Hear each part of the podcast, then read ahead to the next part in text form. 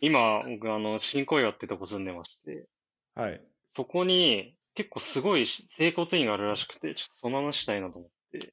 えー。なんかあの、駅前に、あの、すマジでおばあ、おじいちゃんおばあちゃんしかいないような商店街があるのよ。割とでかい。うん。ち地方では。なんか駅からこうまっすぐ伸びてる。なんか、ルミエール商店街っていうんだけど。なんか、すごいおああば、たあるね。あそうそう、なんかおばあちゃん、ん。見たわそうそう、おばあちゃんのがなんか買うような服屋さんがいっぱい売ってたりとか。まあ、チェーンとかうもんあるんだけど、お店とか。いわゆる商店街って感じ。そう、いわゆる商店街、むか昔からの、もうい、昔は多分いろんな地域あったんだけど、それが新小屋にまだ残ってますみたいな。うん。そうで、そこにルミエ、ルミエール整骨院っていう、整骨整骨院があって。ルミエール整骨院。そう。で、なんか結構見た目綺麗なんだけど、で、そこ、最近なんかうちの奥さんが行ってて、で、なんかスポーツで結構取り上げられてて、いろんな人のサインあんのよ、結構。うん、あ、そうなんだ。うん、そう、そ、そこに。なんか例えば柏木とか、あ、マジでへえ。そうそう、なんか堂安とか、結構、プロ野球の選手もいっぱいいて。うんうん。で、それで、なんか店の外からいろんな色紙見てたんだけど、結構マジで信じられない人いて、なんかね、トレゼゲがいたのよ。 そう。そマれ、ジでそう、なんか、ダビド・トレゼゲって書いてあって、サインが書いてあって。いや、そんなことあるかなと思って、そう、なんか、うん。それでさ、なんか、柏木とかまだわかるよ、なんか。いろんな知り合いのつてで。そうだね。トレゼゲががさ、わざわざさ、あの商店街さ、190ぐらいあるトレゼゲがさ、そのおばあちゃんの中とか商店街歩いてさ、目立ちまくりですからそう、目立ちまくりでさ、それ、そうわざわざ日本の接骨院下町の来て、整骨院来てさ、治療受けてる家想像したらめっちゃ面白くなってきて、それ、でもやっぱ、その、スポーツ選手にこう、関わりのある人そうそうそう、なんだろうね。そうそう、結構名医は名医らしいんだけど、えいえや、そう、トレゼゲいるか、みたいな。自分思い出したわ、みたいな。やばいね。そうそこ何いや、そこ結構、ちょっと行こうか、行ってみたいな。で、トレゼゲの話聞きたい、単純に。 聞きたいよね。ちうんょっと取材してほしいよ。単純に、ちょっと行こうかな、今度と思って。マジか。え、それ何え、サインの、なんか横にこう、この、これは誰からですみたいな書いてあそるうそう、よく書いてあるやつあるじゃん。なんか、飲食店とかもそうだし、うんこうな名前で。で、はいはいなはい。あの、あのそうシールみたいなやつ。そうそう、プロサッカー選手、はいはい。元日本代表、 そこに柏木陽介、 なんかフランス代表、ダビド・トレゼゲ。マジでみたいな。そんなことあんのかなで、奥さん、奥さんが何あ、取り付けのサインやった。でもと、奥さんも知らないでしょいや、奥さんトレゼゲ知らない。普通に。普通に多分、そうだよね。そう、巨人かなんかの選手だと思ってると思うけど、巨人の選い手や、わかんないけど、適当に、そん な感じ で。さすがに、、ささすがに、さすがに外国籍選手だと思ってる。日本にい る。それ結構、それ、店に入らず、横から見てた時に見つけただけだから。ちょマジか。っと中入って潜入してくるわ。そうだね。ちょっと、ぜひ、お願いしたいわ。そうだね。で、来たのかも含めて聞いとくわ。何取り付けって190はあんのっていうか。わかんある、あるよね、多分。えー、私結構でかいもんね。あ、本当だ190センチ、80キロ。あ、190だ、やっぱ。えー、フランスのイメージあるけど、フランスでプレーしたことないんだね。結構基本、しかもアルゼンチンとフランスの二重国籍で。あ、そうなんだ。うん。ゆうべだもんね、ゆうべ。べ。あ、そうだね。ゆうべのイメージが一番あるよね。確かに。ああ、でもこれモナコではやってるわ。モナコで、アルゼンチンのユーススタートでモナコ行って、ユベントスあ、マジで。らしい。え今ね、トレゼゲの息子が、あの、メンヘングラグラドバッハに、と、あと、もう一人、プレミアだっけいるえよ。マジで。うん。ええ確か。いろんな、なんか、え、なんか、テュラムの息子かなんかもいなかった。あ、そうそう、テュラムの息子もいる。あ、ごめん、あの、あ、でも、うんあ、長長男いるわ。あ、そうえーテュラムの息子がメイメイヘングラドバッハだ、確か。はいはいはいはい。うん。すごいな。そうなっていくんだな。がね、だからどんどん自分たちの知ってる選手がそういうふうに。そうそうそう。だからサッカーのそれに今面白いところだよね。ちょうどさ、我々ようやくさ、あの子供の頃見てた選手が今監督とかになってるからさ。ね。そう、それで子供とかなってくるからこう何週も何週も楽しめる。ようやく2週目ぐらいに来てる。ね。だから、その、俺ら子供の時に大人の人がなんかこの人監督でとかさ、なんかすごいなそうそうそうみたいな言っててさ、言ってたよね。よくわかんなかったけど、その、そうそうそっちの側にななってきたよ、だんだんね。わかるわかる楽し。く。なるほど。いや、いいね。じゃあちょっと、ぜひそのレポはまたそしうだてくねだ。さい。そううん。潜入レポしてきます。ということで、今回は、あの、生放送でお送りしています。えっとね、1年前ちょうどフットボール支部第9回だったみたいなんで、はいはい。あの、本当1ヶ月に1回ぐらい、でもそう考えると、い今なんか、隔週でやってる感じだから、なんか、ちょっと空いてた時期あったんだね。ああ、そうだね。うん。でも、ちゃんと続いてるね。ちゃんと続いてますね。じゃあちょっとあの、今日はね、ちょっとチャンピオンズリーグ決勝ですよ。はいはいはい。その振り返りをしていきたいんだけど、み、見ましたもちろんもちろん。もちろん見ました。 そう、もう朝どう起だきったそう朝起きたけども全然始まんなくて、もそうだね。まずそっから始まったよう。ね。そう、多 分日本の人マジで苦しいんだと思うよ。そっ か。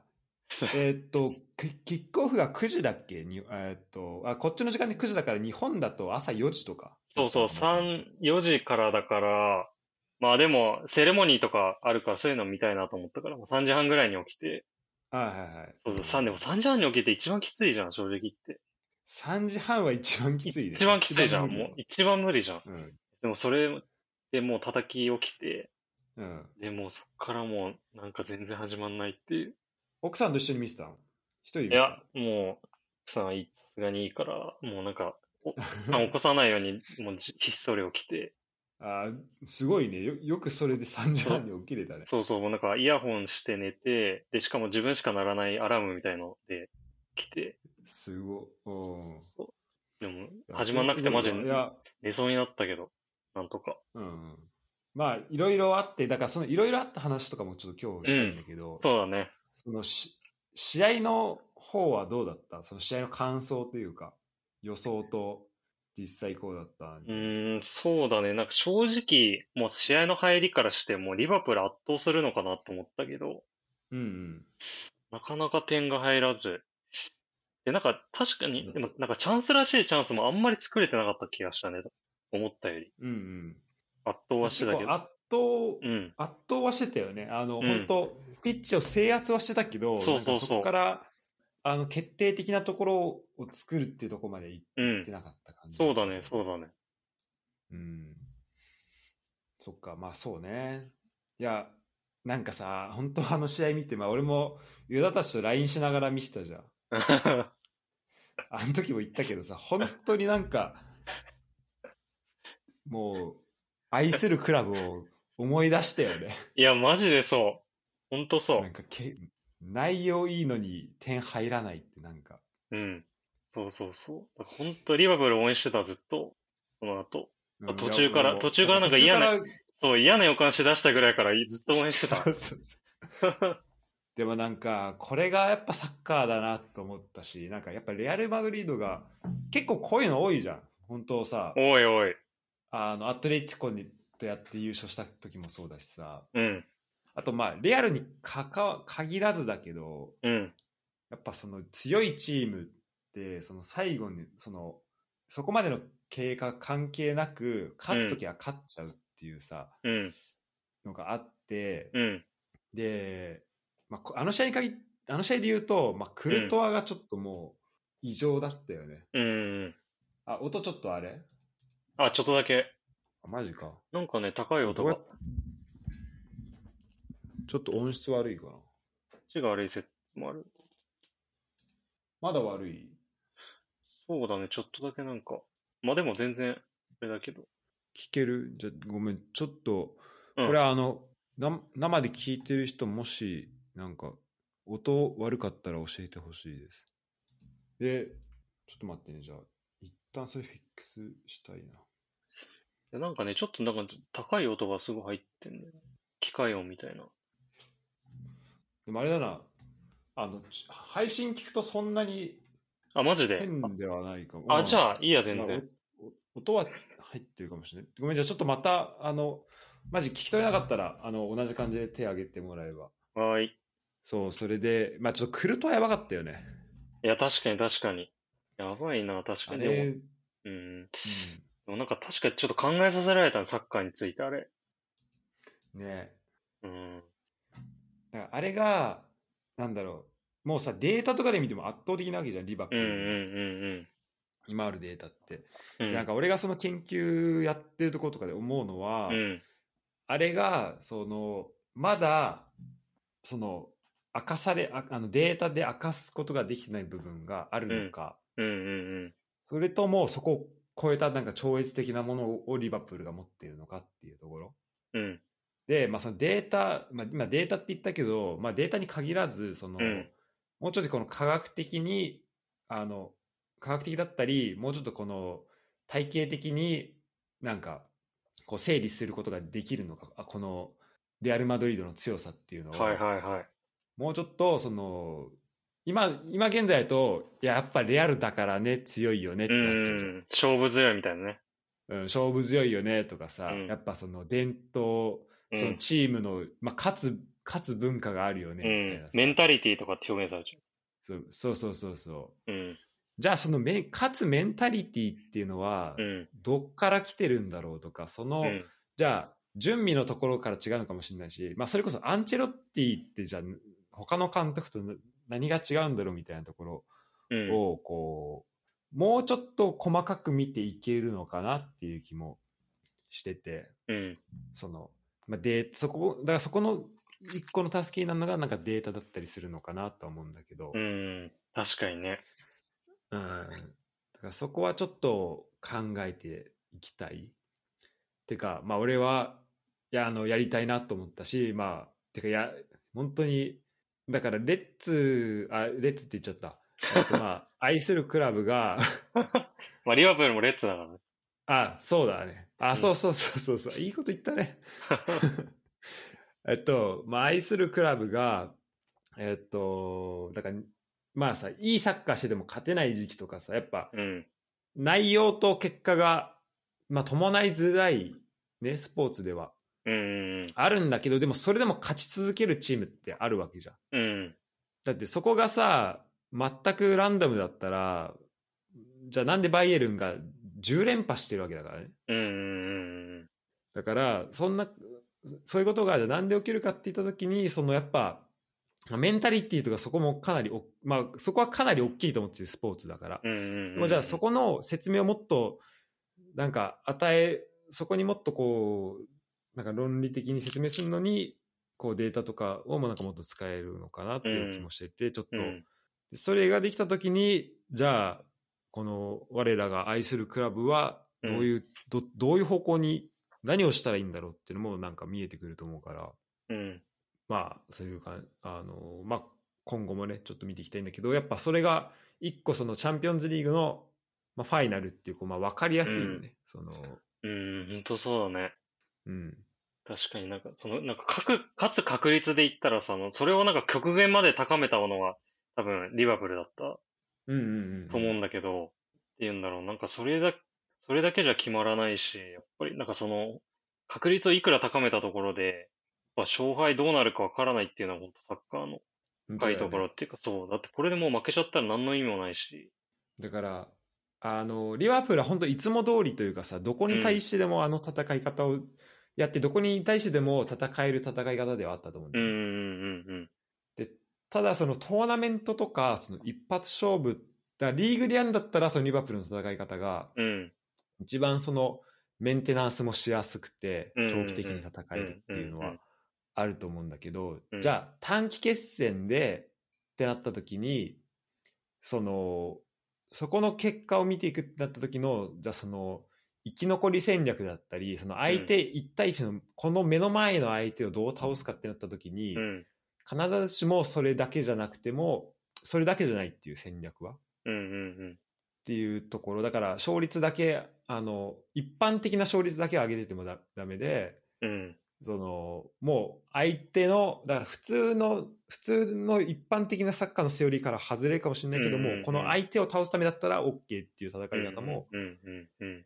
らちょっとその一般的なセオリーから外れた戦い方とかもしなきゃいけないのかもしうん、うれん、ないし、うん、うん、とかねなんかまあいろいろ考えさせられたりうはん。しましたね。うん。まあ、そんなんで、あの、内容も面白かったんだけど、サッカーの方の。はいはい。だってこれで何回目 ?13 回目とかであれ13か14か。 13とか14とかで、だからうんまあ、えぐいんだけど、えぐいね。まあ、それと同じぐらいえぐかったというか、まあ、印象的だったのは、もう、その、なんだろうな、あの、まあ、ある意味ちょっと、まあなんだろうな、その試合の内容から見ると、ちょっとした、なんだろうな、まあ、どんでん返しじゃないけど、うん。この、予想を裏切った結果になるわけじゃん。はいはい、リアル。が、あのリバプール、あの内容、圧倒されながら、そのもう、まあ、うっちゃりというかさ、ちょっとこう、うんうんうん。あの、相手のい、こう、みんなの予想を、まあ、裏切るというか、まあ、そういう形でやったと思うんだけど、まあ、それと、結構、まあ、それに結構書き消されて、ちょっと忘れそうになりなるのが、そのさっきもユダも言った、試合前のいろいろね、 はいはい。試合前のあのごたごたが、あれが何だったんだろうって、そもそも。はいはいはい。あれ、結果的に、えっと、試合が開始が30分遅れて、うんうんうんうん。そうだよ30分ねだよ。ね。うん。そう、だってもう試合始まるはずなのになんか、選手アップしに来てたもんね、ピッチに。あ、そうそうそう。なんかちょっと異常なことが起きてたじゃん。で、そうそうなんかその、裏ではなんかいろいろ、あの、裏ではっていうか、その原因となることはいろいろあったんだけど、そう。うん。あの、ちょっとこの話題を、なん、なんでその、ちょっと、あの、取り上げたいかっていうの、理由と、まあ、はい今年は、えっと、まあまあ、そもそも、えっと、今回とスタッドで、スタッド・ド・フランスっていう、まあはいはいあのフランス代表が使うね、うん。えっと、スタジアムに、えーまあ、チャンピオンズリーグ決勝の場所が、もともとは、えっと、サントペテル、うんうんうん。サンサンペテルブルクだったんで、うんうんうんそれが、、まあ、そのロシア、ウクライナのその情勢うん。も、あの、あったので、じゃあフランスにしましょう、パリにしましょうってことで、うん。まあ、パリになった、うん。なったと。で、うんと、まあ、そういうのもあって今回チャンピオンズリーグ決勝はパリなんだけど、うん。えっと、来年、ラグビーワールドカップがあります、フランスで。はいはいはい。で、再来年、えっと、パリオリンピックがありますとはいは考えたときに、はいはいはい。今回起きたことがなんで起きたのかとか、うん。じゃあ、この後どうなるのかっていうのは、あの、この後じゃあその来年再来年の大きな大会をあった時に、あの、じゃあ今回あったことを起こさないためにはどうしたらいいいいのかとか、で、この波は、じゃあフランスだから起きたことなのか、うんうんうん。ヨーロッパの違う国にも、あの、移りうることなのか、はい日本にも同じことは起きるのかとか、ちょっと、そこを、あと、まあ、今年の冬で言うと、カタールワールドカップがあるから、じゃあカタールワールドカップでも起きるのかとか、はいはいはい。まあ、そういう話になるわけよ。で、まあ、それを理解するためには、ちょっと、今回何が起きたのか、てか裏で何があったのかって話をちょっとしていかなきゃいけなくて、 で、えっ、と、ちょっとそこで参考になるのが、えっ、と、一個は YouTube のビデオ。俺、まあ、俺が今回ちょっと見たのが YouTube のビデオえで、一個は、えっとね、あ、てかまず画面共有しますね。ー、はい。今こっちの画面が、あのー YouTube では配信されてるんだけど、YouTube とかでは。あ、でもなんか、これ違うやつを画面、今これ画面共有何になってるフランスの Google マップ。あ、Google マップになってる。OK、OK。うん。あ、そうこれがだからずっと、あの、配信されてるんだけど、はいはい。えっ、と、これ閉じると、あ、オッケーオッケー。で、えっ、と、一個は、この、ルモンドっていう、まあ、フランスの、まあ、一番でかい、あれだね、新聞、ニュースの YouTube チャンネル。はいはいはい。で、まあ、これフランス語なんだけど、まあ、スタッド・ド・フランス、フランスってこの、まあ、スタジアムで、あの、この決勝の、ちゃあとチャンピオンズリーグの決勝で、まあ、どのようにして、その、このカオスが起きたのか、みたいな話を、はまあ、してて、まあ、ここに結構、だから、経緯とかは説明があった。で、これはすごい、はいはあの、英語の字幕とかも、これフランス語なんだけど、英語の字幕もあるから、まあ、そっち、あの、興味ある人はこれを見てほしいっていうのと、あともう一個は、えっと、これ、あの、The Athletic っていう、結構俺が最近め、うんずっと読んでる、はいはいはあい。の、まあ、スポーツ系の、まあ、と、主にサッカーの記事結構豊富なうんや。つで、まあ、こういうね、これ、あの、有料記事だから、ちょっと下の方までは見せないけど、まあ、これも、あ、でもこれはあれか。あ、そうだね。あの、今、ログインしないから、ちょっと見ようとするとこういう感じになるけど、あの、まあ、何があったのかみたいな話もうん。している。で、どういう準備がされてきたのかみたいな話もしてんだけど、えっと、まず今回は、えっと、決勝、えっと、パリのスタッド・ド・フランス、ここだね。はいはいはい。あ、と、が、ガミーというかな、そう、えっと、サンドニの近くではいはやっい。てて、まあ、パリはこう、で、よく勘違いされるのが、パリこうあった時に、ここに、えっと、パルク・デ・プランススってあるんだよね。はいはいはい。で、こっちは、えっと、パリ・サンジェルマンの、まあ、本拠地。うん。で、あの、こっちがスタッド・ド・フランス。だから結構名前が似てるから、この、あ、パルク・違うデ・んだプランスと、そう、スタッド・ド・フランスって、そう、2個あるの、えで、こっちは、あの、ローマ字見ると、あの、フランス語見るとわかるんだけど、この、まあ、パルクっていうのが公園ね。ーはいはいはい。で、あまあ、公園とかそういう、まあ、広場的な意味で、うんうんうんで、プランスは、まあ、プリンスのことだから、まあ、うん要は、その王子様のパークみたいな、そういう。はいはいはい。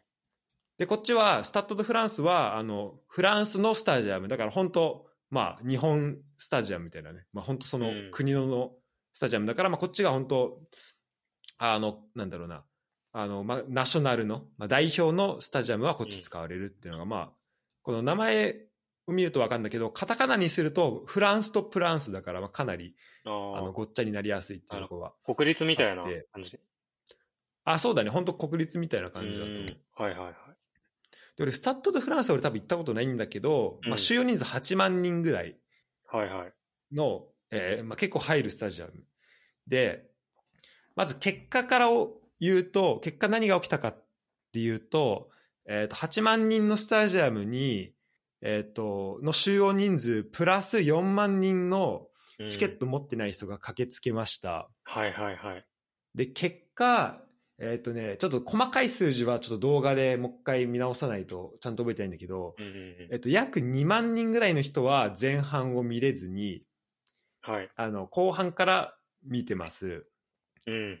で、えっと、まあ、3000人とかもっとかなのひ、えーそれぐらいの人は、えっと、結局、チケット持ってるのに試合を、試合を見れずに終わりました。っうん。ていう、あの、結果に終わったんだよね。っていうのも、えっ、と、で、まあ、大きな原因としては、そのスタッド・ド・フランスに、えーまあ、だから、さっきも言ったように4万人ぐらいの人がう、んチケット持ってない人が押し寄せて、うん。で、まあ、このスタジアムの周りを、周りにもその人が溢れちゃって、うんあ、のーそのスタジアムは、このスタジアムの、まあ、これぐらいの規模になると、スタジアムのその、建物の入り口よりもちょっと離れたところに、このチケット持ってるかどうかの確認みたいなのもするわけだ。なんだけど、うんまあ、当然そこはスタジアムの敷地内じゃなくてちょっとそこから離れたところ、うんうん。住宅街とかにもそこは入ってきちゃったりするんだよねうんうんだからでそこにも人が溢れてもうぎゅうぎゅう詰めになってでそこでなんだろうあのもうどんどんどんどんこう緊張感がどんどん高まっていってで最終的にそのスタジアムのあの柵を乗り越えて入ってくる人とかもいたりして、うん。うんうん。うんと、だから、で、最終的にスタジアムがいっぱいになったのに、チケットを、まあ、まだも、チケット持ってて入れてない人とかが、まあ、たくさん出てきたと。うんまあ、そんなね、結構カオスな状態ではあったみたいで、でちょっとその、細かいことを言うと、えっ、と、一応ね、その、い4万人、5万人の、なんかス、サッカーファンの人、特にそのリバプールから、リバプール、マドリードから、そのパリに来るっていうのは、うんうん。事前にその情報としてあったらしいのね。パリだったり、その内務省の人が。あ、そうなんだ。チケット持ってない人がっていう。そう、チケット持ってない人、えーまあ、チケット持ってるかどうかは別として、その4万人、5万人ぐらいのこの規模の人が、パリにそのサッカーを見に来る。そのそれは、あー、なるほどなるほど。スタジアム限らず、あの、飲み屋だったりするかもしれないんだけあーど、まあなるほどなるほっていうので、えっと、まず、えっと、この、えっとね、バスティーユじゃないな。えっ、と、ラ・デフォンスっていう、まあ、ちょっと大きめのところが、うん。あの、あるんだけど、そこに、あ、こっちか。あ、でもこっちだった気がするんだ。あ、なんかまあ、この、ごめん、ちょっとちゃんと覚えてないけど、まあ、この、あ、ナシオンだ。ナナシオン広場の近くにパブリックビューイングを用意して、はいはいはい。で、こっちは、えっと、リバプールファンで4万人収容できるパブリックビューイング。だから結構でっかいやつ。すごいね。そう、お用意して、で、この、なんだ、多分ね、バンセンヌってところがこう、すぐ横にでっかい公園なんだけうど、ん多分この辺と一緒にやったのかなと、まあ、勝手に思ってんだけど、まあ、ここでやりました。はいはい。で、もう一個は、えっと、サンドニの、えっと、多分この辺かなこの辺で、ちょっとだから、サンドニの、だからスタジアムから徒歩15分ぐらいのところに、うんえっうとん。レアル・マドリード向けにう、んこっちはなんか6000人とか結構少なめの規模ではいはいはやってたらしくて、っていうのが、だから一応その、フランスとしてはそういうので、あの、い。うん。パリ、パリにまあそういう人が来れるところを、まうあん用意してましたと。うんあのあ、そうなんだ、ね。チケット持ってなくても見れる場所を用意してて、っはいはいはていうのはあったらしいんだけい。ど、うんうん。で、えっ、と、で、まあもう一個ね、で、まあまずその、まあそれもあったけど、まあせっかい最終的には遅れてしまったと。うん。あの、キックオフ開始が。で、そこの、あの、テレビでち、あの、あ、そう、日本だとさ、どういうふうにさ、報じられてた、その、遅れてる原因みたいなのって。うーん、日本で見たのは、なんかそのチケット持ってない人が、で、そんなうんなんか不法侵入みたいな、で、柵をあーなぎ倒してはいはいは入いってきてしまってる人がいるから、うん。で、なんか、もう警、警備隊みたいな人がさ、 なんか催涙ガスみたいな。あ、そうそうそう、そうそう催涙ガスめめっちゃやってみたら、かなりそうそうそうカそオうスな感じだよね。そう、そういう報道で、なんか、試合遅れたのも、あの、少しでも多くの、ちゃん、ちゃんと、ななんなんていうの、チケットを持ってる人が見れるように、う遅ん。らしたみたいなことだったかな。だと。そう、だから、まあ、もともと、その、かなりその、なんだろうな、原因になったところで言うと、あの、人がめちゃめちゃ来ちゃった。うん。っていうのもあるんだけど、まあ、だから、えっ、と、まあ、8万人のところよりも多くの人が来ちゃったってなんだけど、なんか、その、ルモンドの記事によると、そこまでの人数は記録されてない。4万人とか超えるほどの人数が、うん。このスタ、この駅を使っ、あの、駅を使ってきたっていうのは記録されてないから、だからそこはちょっとよくわからないっぽいんだよね。そのう、ーん。実際8万人を3、4万人超えた人が本当に来たかっていうのは分かってないんだけど、うんうんまあ、もう一個は、まあ、俺らさ、そのスタジアムの特集とかもやってるから、ちょっとここは興味深いところかなと思うんだけど、うん。はいはいはい。ラデフォンスに、あ、あとラデフォンスじゃないごめん、スタッド・ド・フランスに、えっと、パリ市内から行こうとすると、はいはい。主に3、三つの方法があるわけよ。うーん、なるほど。で、一個は、この、えっと、米線っていう、多分、ユダも、あの、シャあのシャルル・ド・ゴールに行くときに、うん。あの、パリからシャルル・ド・ゴール行くときにこれ使う、あのメトロで行く場合使うんだけど、はいはい。この空港からここパリ市内まで伸びてるうんうん線が、米線ってこの青いのがあって、うん。うん。これで行くか、うん。もう一個はこの D 線っていうね、D ね、D 線っていう、本う当んパリの南のこのもうかなり伸びてるね、このすごい下の方からうんうんうん。パリ市内をあの北に抜けて、サンドに抜けて、はいはいはい。、で、まあ、もう結構またパリのもっと上の方まで伸びるやつに乗るか、あともう一個は、あとこのす、えっ、と、パリの普通のメトロで、なんかこれ13番線っていうまたパリを、あのな南北に突き抜けるものがあるんだけど、うんうんうんうんまあこの3つでいくか。だから、まあ、結構分散はされてるわけよ。うん。うん、そうだね。それ三、それぞれ。三個も方法あるんだもんね。そうそうそう。で、まあ、周りにそんなに、ごめん、ちょっと俺、サンあのね、サンドにちゃんと行ったことないんだけど、うんうん。まあ、そんなに何もないっていうことではないと思うし、うんまあ、多分、なんか見た感じだとこの辺にも多分駐車場みたいなのもあると思うから、うんまあ、車でも来れるし、みたいうんな、うんそういう状況だと思うんだけど、まあ、まず最初に起きたことで言うと、試合の当日に、 あの、この米線ね、あの、うん。うん。空港とパリ市内をつなぐやつう。ん。えっと、それが、えっと、ストライキで動かなくなりました。はい。で当日、えっと急遽。当日、なんか当日に発表されたらしい。あの、え記事を読むと。えなるほど。で、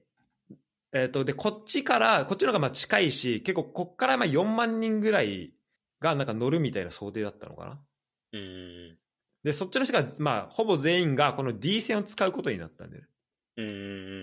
んで、D 線使ったことで、えっと、で、これちょっと地図見ながらになるんだけど、うんこっからさ、スタジアム行こうとすると、こう大通りで行くとこうやって行けるわけよね。こはいの、はいこはいのはい道。大通りで行くとこの道で、で、えっと、リバプールのホームページとかを見ると、もうこの道で行ってくださいっていう風に。うんうんうん。なってたわけようんうんうん。で、なんでかっていうと、まあ、ここ大通りだから、で、まあ、8万人来るわけよ。うんうんそうなると、まあ、すごい行列がうん。想像できんじゃん。こここにさ、で、ここなんてもうスタジアム、もう地図で見てもスタジアムがあって、もうその外側なんてとあんま余裕がないからさ、うんうんうんうん道。的な。だから、そうなると、まあ行列作るならやっぱこの大きな通りうんうん、じゃないと人が入らない。あー。はいはいはいはい。でで、特にさっきも言ったけど、そのチケットの確認とかをここのギリギリです、あの、しないで、ちょっと離れたうんうんうんこういうところでうんうんうん、チケット確認してから、うん。ここでチケット持ってたら、なんか入りま、ああの、う通しますみたいなのを用意してたわけよ。ーん。で、ここには11個のね、列を用意してたんだって、その11人人用意して、あの、迅速に進められるように。すごいな。本当だから、まえっと街中なんだよね、そのやってたところが。あ、そうそうそう、本当街中でやってたみたいで、敷地内でその入場列を作ってもらってたとかじゃなくて、本当に道のところでやってもらってるの。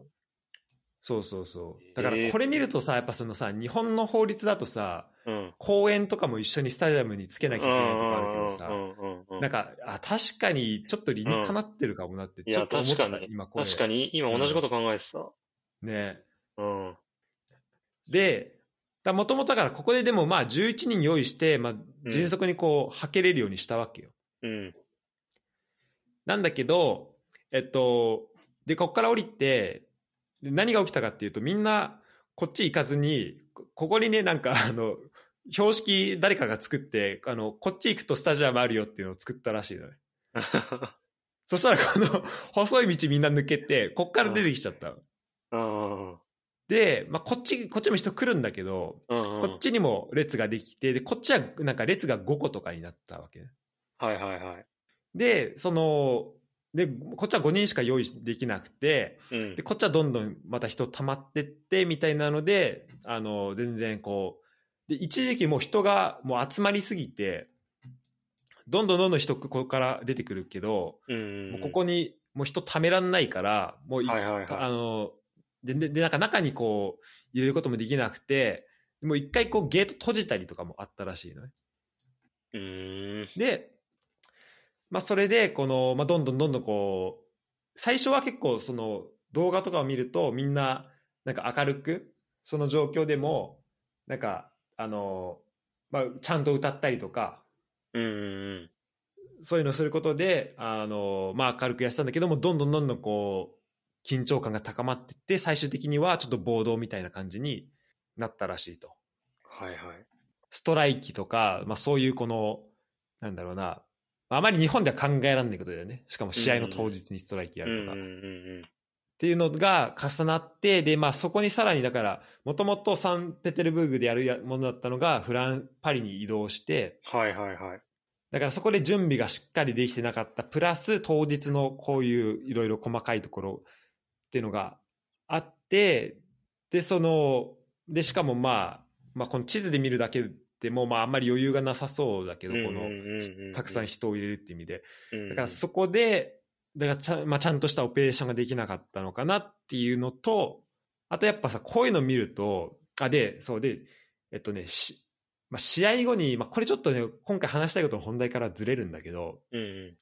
ずれるし、ちょっとこっちの方にむしろ俺びっくりしたんだけど、うん試合終わった後になんか地元のギャングがめちゃめちゃなんか、もう無差別に、あの、まあ、暴行をしたみたいのがあったらしくて、はいはい。で、100人ぐらい怪我したみたいな。ええあ、そんなのあったんだ。うん、なんか、あんま、その日本では報じられてないけど、その、まあ、この見たやつによるとね、はいはまあ、あって、まあ、これはなんだろうな、まあ、その地元の、そのローカルギャング的なやつの話は、うんと、うんまあなんだろうな、なんか、フランスに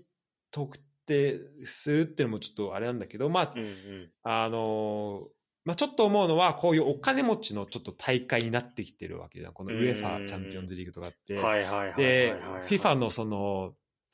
えっと、汚職の問題のとかのそういうのもあって、結構チうんャンピオンズリーグのアンセムとかの途中もかなりさ、ブーイングがあったりとかうんうんうんうんしてて、っていうところで、なんかそこの、じゃあ、で、見に行ってる人も、まあ結構お金持ってみたいなところでの、こうのんどんどん、で、今、大統領マクロンだけど、そのマクロンになって、この貧富の差がどんどん開いてるみたいな、このうん批判もあるから、そこもあっての、まあ動きだったのかもしれないんだけど、まあちょっとこれは本題からずれるから、ちょっと一旦置いとくけど、まあそういうこともあったらしいよね。うん。なるほど。で、ただこういうの見ると、まあ、特にその、塀を、あの、よじ登ってスタジアム入ったとか、あと、あなんか催涙ガスを使うまでになったみたいなのを見ると、ちょっとこの、なんだっけ、この、大衆心理というか、うん。それ、なんだ、こう、人が集まった時ってちょっと怖いなって、まあ、思っちゃったりさ、うんうんちょっとするじゃん。うん。うんうんうん。でもなんかそこでそのアスレティックさっきの記事の方で言ってたのはうんともともとなんだろうなそのやっぱりこのフランスのでパリのこの準備がやっぱり不手不手際がやっぱ多かったって話はしててうんうんえっとまずなんかそのまあリバプールサポーターレアル・マドリードのサポーターでパリに来る人をなんかほなんかフーリガンのように、まあ、見ていたと。うん。なるほど。で、まあ、実際さ、ここは8万人の人が、こう、まあ、スタジアム、ああと駅、こっから、まあ、ストライキなかったとしても、このまま3つからさ、ここの1 1点に、さ、押し寄せるわけでさ、うんまうんうんあそうなった時に、まあ、警備員も必要なんだけど、そういう、まあ、ボディーガード的なさ、そのうん安全、まあ、治安を守るための人も必要なんだけど、うんうんまあ、それ、まあ、それと同時というか、まあ、それよりもというか、大事なのは、その、その人たちをちゃんと、あの、こう、誘導して、うんコミュニケーション、来てる人とコミュニケーション取れてとか、そういう人が必要じゃん。8万人の人に対してだったら。で、特に、に、フランスで開催されてるけど、えっと、サポーターとして来るのはイングランドとスペインの人だから、うんうんうん言葉も違いますってなった時うんうんに、うんその、じゃあ、え英語、スペイン語、少なくとも英語、スペイン語でコミュニケーション取れる人人はうんうん必要だったりとかってするんだけど、うんその、フランスの当局が用意したのは、もう本当、なんだろうな、もうなんか鎮圧部隊みみたいな人をめっちゃ揃えちゃったらしいのね。うんああ、そうなんだ。で、なるほそどの人たちは、あの、うんメガホンも持ってない。だから、この、お、なんだろうな、こう、なんか DJ 警察みたいなさ、ひあのはいベンチのはいさはい日本はいだとはさいはいはい。で、まあ、要はこの大人数を動かすときに、まあメガホン絶対必要じゃん。絶対、あうんうの、んちゃんと、向こう、あの、相手とコミュニケーションを取るんだったら、8万人に対して喋るんだったら、その、うん大きな声で喋るのは必要だから、メガホン必要なのに、うんそれをそもそも用意してないから、もうコミュニケーションをするつもりがないと。 なるほど。で、しかもその用意した人が、あの、スペイン語とか英語とかが喋れなくて、その言葉のバリアもあって、うん。っていうので、その、そこで結構その、フラストレーションというか、で、どっちかというと、そのコミュニケーション取るっていうよりも、もう、押さえつけるみたいな方法で、うん。で、それがさ、ただの行列だ、じゃない、じゃなくてさ、もう、チャンピオンズリーグ決勝の、うんしかも、前半の試合がほぼほぼ見られないみたいなさ、うんうんうん。もうそういうわけのわかんない、うんうんうん。あの、もう閉じ込められ方をしてうんうるんうんうん。っていうのも相まって、うんもう本当にもうこうおかしくなっちゃったというかこういうことが起きたっていうことみたいなんだよね。なるほどね。うん、だからなんかでまあこれも俺まだ記事さっき言ったアスレティックの記事の、えっとまあ、7割ぐらいしか読めてないからちょっと最後の結論がどうなってるか分かんないけどうんうんなんかそのまあこういうことがあった時にまあお客さんがこうちょっとよくあのなんだろうな、まあ、暴動を起こしたみたいな風にも取られがち、うん。取られるかもしれないけど、まあ、こういう、なんかいろいろその、なんだろうな、こういうの主催する時の、あのー、ね、時に、まあ、まず押さえておおくおくべきところを押さえておかないと、やっぱこういうことって起きちゃうんだなっていうのはすごいうん思ったんでね。うんなるほど。っていうので、うんまあ、今年のさ冬にワールドカップあるしあの、まあ、また人はたくさんしかも今度はもっとコンパクトのちっちゃいところにたくさん人が集まるわけじゃん。うんうんで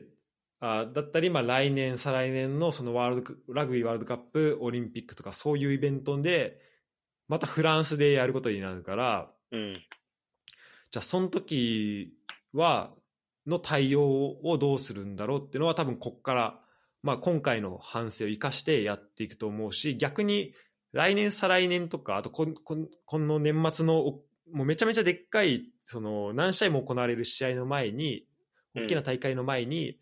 こういうワンスポットで、まあ、かなり、まあ、学びの多いことがうんうん。経験できたっていうのは、まあ本当この当事者の人たちはマジかわいそうだと思うけどうん。試合見れなかった人とか試合見れなくてしかもその後なんだろうちょっと襲われちゃった人とかはかわいそうだけどでもまあうんこっから学ぶことは本当にでかいなっていうふうには思ったかな。うん、あ、なるほど。あ、そういう感じだったね。なんか本当、報道の、日本の報道とか見てると、もううん、観客の人に本当おかしな人がいたから、うんそれで制圧するのに、ちょっとトラブルが発生して、あの、本当大変にだ、ったみたいな。そう、正規の人が入れなかったみたいな、ことだったかうんら、結構びっくりしたな。じゃあ、そもそも、あれだよね、その、うだねいや想定、俺もこの想記事定に読、むまでは全そう然想定人数を超えてたっていうこと。で、プラス、それを受け入れる体制ができてなかったっていうこそうだね。だから、で、だからそのね、メトロとかの記録を見、とはなんか整合がせ取れないらしいのよ。そのなんか3万人、あー4万人を超える人が来たっていうのは。と。なるほど。でも、ま、うん、でも多分来たんだろうね。まあだからそこはそんなに間違ってないと思う。その整合性取れなくても、まあかなりうんうん多くの人は来たっていうのは間違いないと思うし。んんまあだから10万人とかその単位の人が来たんだろうね。うんなるほど。うん。いや、でも確かにでも経験あるけど、やっぱその、試合入れるかみたいなあのドキドキ感とか不安ってさ、うん、それがみんな、しかも同じような不安を抱えてる人が周りに何人もいたら、うん、確かにそのパワーってすごいことになるよね。なるよね。そう。うん、確かになんかすしかごもいそれを結構容易ちゃんとに想像つく。想像できるよね。できるできる。なんか、しかも何が起きてるかもちゃんと説明されず、うん、なんかめちゃめちゃ武器持ってるし、なんか、うん、あのーちょっと近づいただけで催涙ガスかけてくるしみたいになったら、うん、 確かに。もうめちゃめちゃ怖い、恐ろしい状況ではあるよね。確かに確かに。なんかこれ最初聞いたとき、やっぱり、その、欧米の、まあ、キスうんっていうか、そういう、なんかフリ、それこそフーリガンとか、そういう、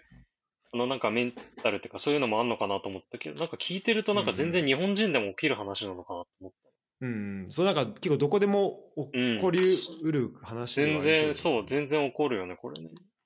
うん日本人でも同じ行動する人出ても全然おかしくないと。そうなんだよね。だから、まあ面白いなと、あ面白いなというか、まあ、すごい学ぶこと多いなとうん思った、で、やっと始まるとわ思ったところで、あ、ごめん、ちょちょっと時間、ちょっとだけ大大丈丈夫、夫大丈夫、もう大丈夫、ちょっと大丈夫。うん。思ったところで、えっ、と、カミラ・カベイヨの、あの、オープニングね。はいはいはい。あれはさ、まあ、俺、あの、個人的にね、あの、そのカミラ・カベイヨって最初の、あの、試合始まる前のあの、うん歌を歌ってた人、うん。俺、個人的にめっちゃ好きだね、カミラ・カベイヨは。ああ、そうなんだ。うん。でも、ユダ、すあの、いまやあ、そういうの全部抜きにして、どうだった、あの、最、最初のやつ。いや、そうだね。正直ちょっとあんま知らなかったから、 うん。あんま興味もなかったし。うんで。もなんか、そん、なんかこの状況でやるんだとは思った、確かに。まあでも用意してるかうんうらんしょうがないんだろうけど。なんか、あれさ、うん。てか、あれってチャンピオンズリーグ決勝ってさ、やってたっけ、あんな。いや、なんかね、いや、記憶、今まで記憶にあるのは、なんかチャンピオンズリーグのアンセムを、すごい、いろんな。な人が歌ったりとか、ああ、ああの演奏したりとか、そういうのああった気がするんだけど、そういうのあったっけそういうのあったと思う、確かに。あの、え世界的なアーティストがあの曲をすごい熱唱するとか、ー、うんうんそう、なんかいろんな楽器で奏でるとか、そういうのあったけど、なんか、ああいう風なステージみたいのは結構記憶になくて、ちょっとでもあれはちょっとサポーターの心理からすると、しかも待たされてるっていうのもあると、確かにあい、うん。うんなんかあんま り、あの、なんか、本人も言ってたけど、ノリ、なんか歓迎されてる感じじゃなかったもんね。うん、あのさもしかし、まあ、歌、うん。うん、なんだろうな。あの、あんだけ待って待ってで、もう始まると思ったところでうん、カミラ・カベーヨてかまあ、し あの、まあ歌歌ってて、で、なんだろうな。まあ、し、なんだろう。まあ、しえーまあ多くの人にとっては、まあ別にそれ見に来たわけじゃないからね。うん。うん、っていうのもあるし、えっ、と、まあ、いろいろ言いたいことあるんだけど、まあ、まあ、そうね、まあ、まずは、えっ、と、まあ、し、えっ、と、まあそうね、もう、なんだろう、まあ、試合を、ま、試合開始を待ってるって状態だから、うんその、なんだろう、ちゃんとこう、じゃあ試合が始められますっていうところを待つまでは、実際始められないっていうのも、そういういろんなセレモニーは始められないのもわかるんだけど、しうんうん。いろんな準備も。うんで、も、なんか待ってる間でやってくれたらめっちゃ良かったなって、まず一個思うよね。歌歌うならね。 確かにね。その、その間でね。待ち時間でカミラカベをさ、歌ってさ、 確かに確くれたからに。めちゃめちゃいい時間潰しにななったし、確かにさ、そ、それで繋いでくれるのが一番良かったんだ。そうそう。なんか、うんたたださ、まあ、だからまあ選手のアップとかもある、あの、もうアップし直さなきゃいけないとかもあったの、あったからうんうんさ、うんうんまあそういうのもあるかもしれないけどさ、うんうん。っていうのと、やっぱね、あの、キックオフ前、直前、やっぱ、きょ直前にあの長さは違うと思う。うんうんあれはさ、確ハーフタイムショーの長さじゃん。うん。うん、そうそう、ほんとそう、ほんとそなんかで、みんなサッカーに入り込んでるのにさ、なんか、そこも違うし、だから、まあ、あれは結構だ、どっちかというと、そのアメリカの、その、ハーフタイムショー的な考え方う。うんうんうんうん。なのかなと思って、その試合うんうんうんと、この人っていうのは。で特にカミラ・カベーヨは、まあ、まあ、アメリカ、えっと、ハバナ出身の人はだなんで、だったと思うんで、えっと、まあ、そういう意味でも、だからまあ、それで、なんだろうな、その、北米とか南米とかそっちの人うん。に、まあ、向けて、だから、あの、まあ、キューバとか、まあ、その周りの人だったり、なんかその、南米とかの人に向けて、なんかまあそっちの方がまあファンベースとしては多いと思うんだけど、うんうんなんかやっぱそこもなんかチャンピオンズリーグ決勝と合ってない、うんそのテーマとして。うんうん。うんし、ちょっと長かったし、うんうん。あ確かのに試合開始前としてはね。確かに、あれ、あれ見てて、あれ思い出した。あの、ACL の時もちょっとそれ感じたの思い出した。え、シールもあったっけそういう。 ACL もね、なんかね、試合前のセレモニーがめちゃくちゃ長くて、大スタで見に行った時。ああうん。そうで、やっぱサッカーってさ、試合前から、そのなんかサポーターがふい作り出す雰囲気ってあるじゃん。うんうんうん。それこそリバプールのサポーター、なんか、イルネは歌い出したりとか。ゆるねばね。うん。そうそう、もうあら、あそっからがもうサッカーのエンターテインメントだと思うから、うん。で特に決勝とかなると、それが、もう両チーム、